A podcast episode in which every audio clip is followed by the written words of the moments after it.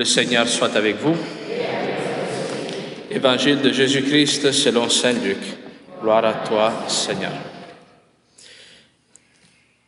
Comme s'accomplissait le temps où il allait être enlevé au ciel, Jésus, le visage déterminé, prit la route de Jérusalem. Il envoya en avant de lui des messagers. Ceux-ci se mirent en route et entrèrent dans un village des Samaritains pour préparer sa venue. Mais on refusa de le recevoir parce qu'il se dirigeait vers Jérusalem. Voyant cela, les disciples Jacques et Jean dirent, Seigneur, veux-tu que nous ordonnions qu'un feu tombe du ciel et les détruise? Mais Jésus se retourna, les réprimanda. Puis ils partirent pour un autre village. En cours de route, un homme dit à Jésus, Je te suivrai partout où tu iras. Jésus lui déclara, Les renards ont des terriers, les oiseaux du ciel ont des nids, mais le Fils de l'homme n'a pas d'endroit où reposer la tête. Il dit à un autre, Suis-moi. L'homme répondit, Seigneur, permets-moi d'aller d'abord enterrer mon Père. Mais Jésus répliqua, Laisse les morts enterrer leurs morts. Toi pars et annonce le règne de Dieu. Un autre encore lui dit, Je te suivrai Seigneur, mais laisse-moi d'abord faire mes adieux aux gens de ma maison. Jésus lui répondit, Quiconque met la main à la charrue, puis regarde en arrière, n'est pas fait pour le royaume de Dieu. Acclamons la parole de Dieu. Louange à toi, Seigneur Jésus.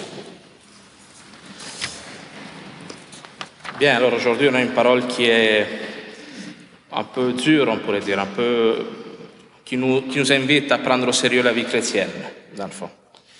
Parce que là, on commence, comme je disais tantôt, le temps ordinaire. Le temps ordinaire est ce temps de la vie de l'Église, de la vie du monde, qui passe entre, qui se passe entre euh, le départ du Christ de ce monde et la fin des temps et l'Apocalypse.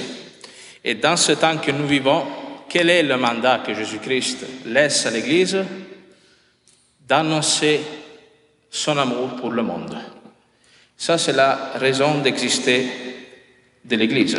L'Église fait du, de l'aide aux pauvres, sais, dans le passé s'est occupé, puis il fait encore aujourd'hui, de l'instruction, de, fait un paquet de choses l'Église. Mais la chose principale qui donne à l'Église sa raison d'exister, c'est d'annoncer au monde que Dieu aime, que Dieu est un Père. Et cette mission-là est tellement importante, tellement urgente, que rien ne peut euh, être un obstacle pour que cette mission-là soit accomplie. Alors voilà pourquoi on a la première lecture en particulier et l'Évangile, où on voit des personnes qui sont appelées à suivre. Et il y a un paquet de problèmes. Il y a dans la première lecture le prophète Élie, hein, beaucoup, plusieurs centaines d'années avant Jésus-Christ, il, euh, il se fait annoncer par Dieu que sa mission achève qui va bientôt mourir, va être plutôt emporté au ciel, on va voir dans la parole de Dieu, tout cas. Sa mission va vers sa fin. Et il doit choisir un successeur. Et il choisit Élisée. Il fait ce geste de jeter le manteau sur ses épaules pour dire la bénédiction de Dieu descend sur toi, Dieu t'a choisi. Et Élisée, il dit, OK, je te suis, mais laisse-moi d'abord embrasser mon père et ma mère, puis je te suivrai. Et Élie dit, fais ce que tu veux, tu sais. Il fait dans cette réponse, va-t'en, retourne là-bas, je n'ai rien fait, comme pour dire, tu méprises l'appel de Dieu. Je t'ai appelé, suis-moi, laisse tout. Alors, Élisée fait ce geste qu'il prend les bœufs avec lesquels il est en train de travailler la terre, il les tue, il donne un festin, il brûle ses instruments pour travailler la terre et il suit Élie. Il se dépouille de toutes ses possessions pour suivre le, pro le prophète. Pourquoi? Parce qu'il sait que tant de fois un rapport malade à l'argent, aux possessions, aux biens terrestres que nous avons, peut nous ralentir, peut nous euh, empêcher de suivre Jésus-Christ avec un cœur vraiment libre. Tu. Puis Jésus en parle souvent dans les évangiles, du rapport à l'argent. Non, à quel point c'est quelque chose qui peut euh, détruire notre vie. Avoir cette inquiétude constante pour ta sécurité, dans le fond. Ta sécurité économique. Et lui ici dit, je t'invite à croire que Dieu est un père. Si c'est vrai que Dieu est un père, un père s'occupe de ses enfants. Il ne te laissera pas tomber. Et la mission, c'est toujours un lieu où nous pouvons expérimenter la providence du Seigneur. C'est vrai que suivre Jésus-Christ, d'une certaine manière, c'est prendre un risque. Hein? Mais si jamais tu prends des risques dans la foi, ben jamais tu verras le Seigneur agissant. Le Seigneur qui va pourvoir à tes besoins, le Seigneur qui va te consoler dans les difficultés, le Seigneur qui va t'encourager à suivre, à continuer dans la foi dans un monde qui ne croit plus. Hein? Alors ça, c'est l'expérience que Élisée est appelé à faire. Et cet appel d'Élisée, comme je le disais tantôt, est une introduction à la lecture de l'Évangile. Jésus-Christ, lui, il dit que le visage déterminé prend la route pour Jérusalem. Et lui aussi, et pourquoi on dit le visage déterminé En grec, on dirait plutôt le visage dur, l'expression comme euh, il a une destination, c'est là que s'en va, peu importe les difficultés. C'est parce qu'il sait que s'il va à Jérusalem, il va être tué, il va être crucifié.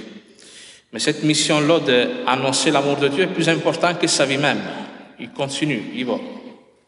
Et là, pendant qu'il fait cette route pour aller vers Jérusalem, il y a un paquet de personnes qui arrivent et qui veulent le suivre. Bon, d'abord, il passe dans un village de Samaritains qui refuse de le recevoir. Jacques et Jean, ils disent, veux-tu que nous le détruisions? Alors Jésus, il les corrige. Pourquoi? Ça, c'est un premier exemple pour nous dire qu'est-ce que c'est suivre Jésus-Christ? Suivre Jésus-Christ puis annoncer l'amour de Dieu au monde, ce n'est jamais imposer quelque chose. Hein? Il faut savoir accepter le refus. Tant que chrétien aujourd'hui, aimer quelqu'un, c'est ne rien attendre de lui. C'est même pas attendre à ce qu'on soit compris. Aimer quelqu'un, c'est accepter aussi sa fermeture, accepter son refus. Aimer quelqu'un, c'est accepter d'être méprisé par lui. Ça, c'est l'amour vrai. Hein? Quelqu'un qui n'aime pas ne peut pas pardonner, ne peut pas accepter la contrariété, la difficulté. Il veut, veut se faire justice comme Jacques et Jean. Hein? Tu que nous fassions tomber le feu du ciel, Jésus les corrige. L'amour de Dieu ne s'impose pas. Il y en a un autre qui dit, Seigneur, je te suivrai partout, partout où tu iras. On pourrait lui dire très bien, une bonne, euh, bonne proposition, une bonne résolution. Mais Jésus vérifie le cœur de cet homme. Il lui dit, les renards ont des les oiseaux du ciel ont des mais le Fils de l'homme n'a pas d'endroit où reposer la tête. Ça, ça vient corriger une autre vision que des fois que nous avons de la foi. Est-ce qu'avoir la foi, c'est avoir une assurance contre les problèmes, avoir une assurance de, de régler sa vie, d'être confortable? La foi n'est pas, comme disait Marx, l'opium des peuples. La foi, ce n'est pas fuir la souffrance, s'aliéner des difficultés. Au contraire, c'est avec Jésus-Christ monter sur la croix. Croire que dans la difficulté, c'est là que Dieu t'appelle à le suivre. Hein, cet homme veut suivre Jésus-Christ, mais pour ce que la foi peut lui apporter, pour la sécurité que ça peut lui donner, pour le confort que ça peut lui donner. Tout ça, aussi le bien-être qui vient de la foi, du fait d'avoir une relation avec Dieu, est une conséquence de notre relation d'amour avec Dieu, n'est pas le but. Aimer quelqu'un pour ce qu'il peut te donner, ce n'est pas vraiment l'aimer. Aimer quelqu'un, c'est l'aimer, point, indépendamment de ce qu'il peut t'apporter. Cet homme veut suivre Jésus-Christ pour l'avantage que ça peut lui donner. Alors Jésus-Christ, il lui dit encore, c'est pas ça me suivre. Hein?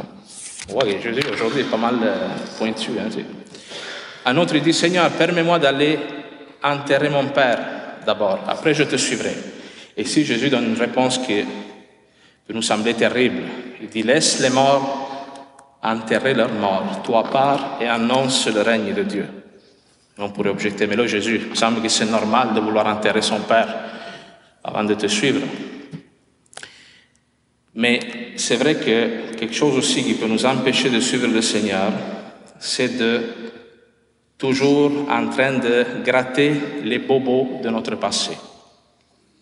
Combien de personnes qui, euh, vous connaissez, non, qui sont tellement blessées par leur passé, par un abus peut-être qu'ils ont subi ou par une relation conflictuelle avec leurs parents, tu sais, que ça les empêche d'entrer pleinement dans la vie.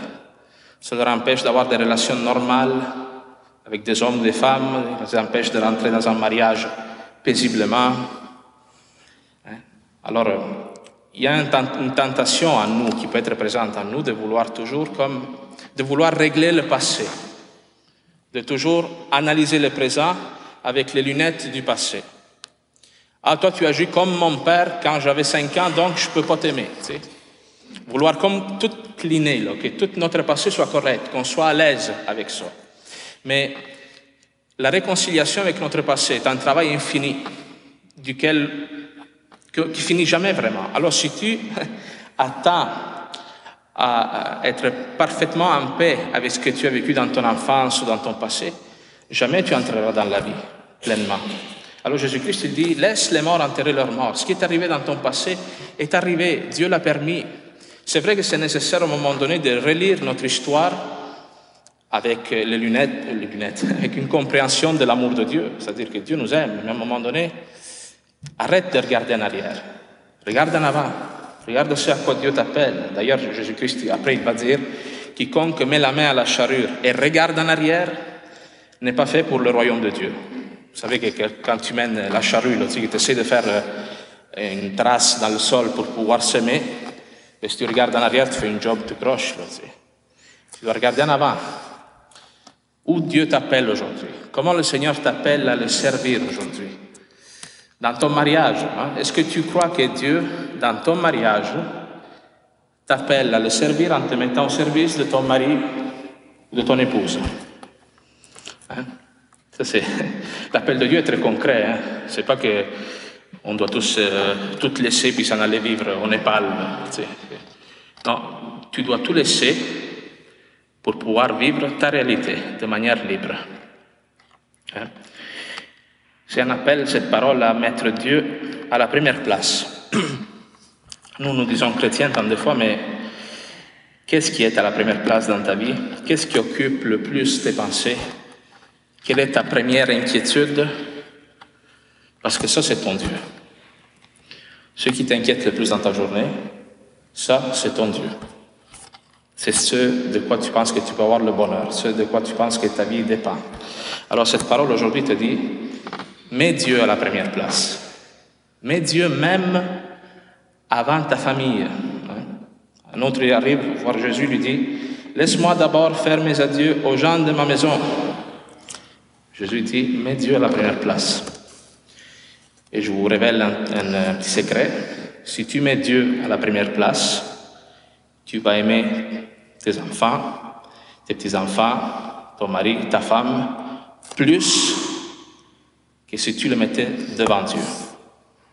Parce que tu ne vas pas seulement les aimer de ton amour humain à toi, mais tu vas les aimer d'un amour qui passe par Dieu. Si tu crois vraiment que c'est Dieu qui t'appelle à être en couple avec ta femme ou avec ton mari, ça, ça va être beaucoup plus fort, une relation beaucoup plus solide que si tu penses que c'est seulement ton initiative à toi. Parce que quand cette union-là ne fait plus ton affaire, peut-être parce qu'il y a une trahison, peut-être parce qu'il y a des difficultés économiques, il y a toutes sortes de problèmes, mais là, tu ne t'appuies plus seulement sur ta volonté, mais tu t'appuies sur Dieu qui a voulu cette union-là. Alors voilà pourquoi dans un couple chrétien, on est capable de se pardonner. On est capable de continuer même lorsque la vie de famille ne fait plus notre affaire.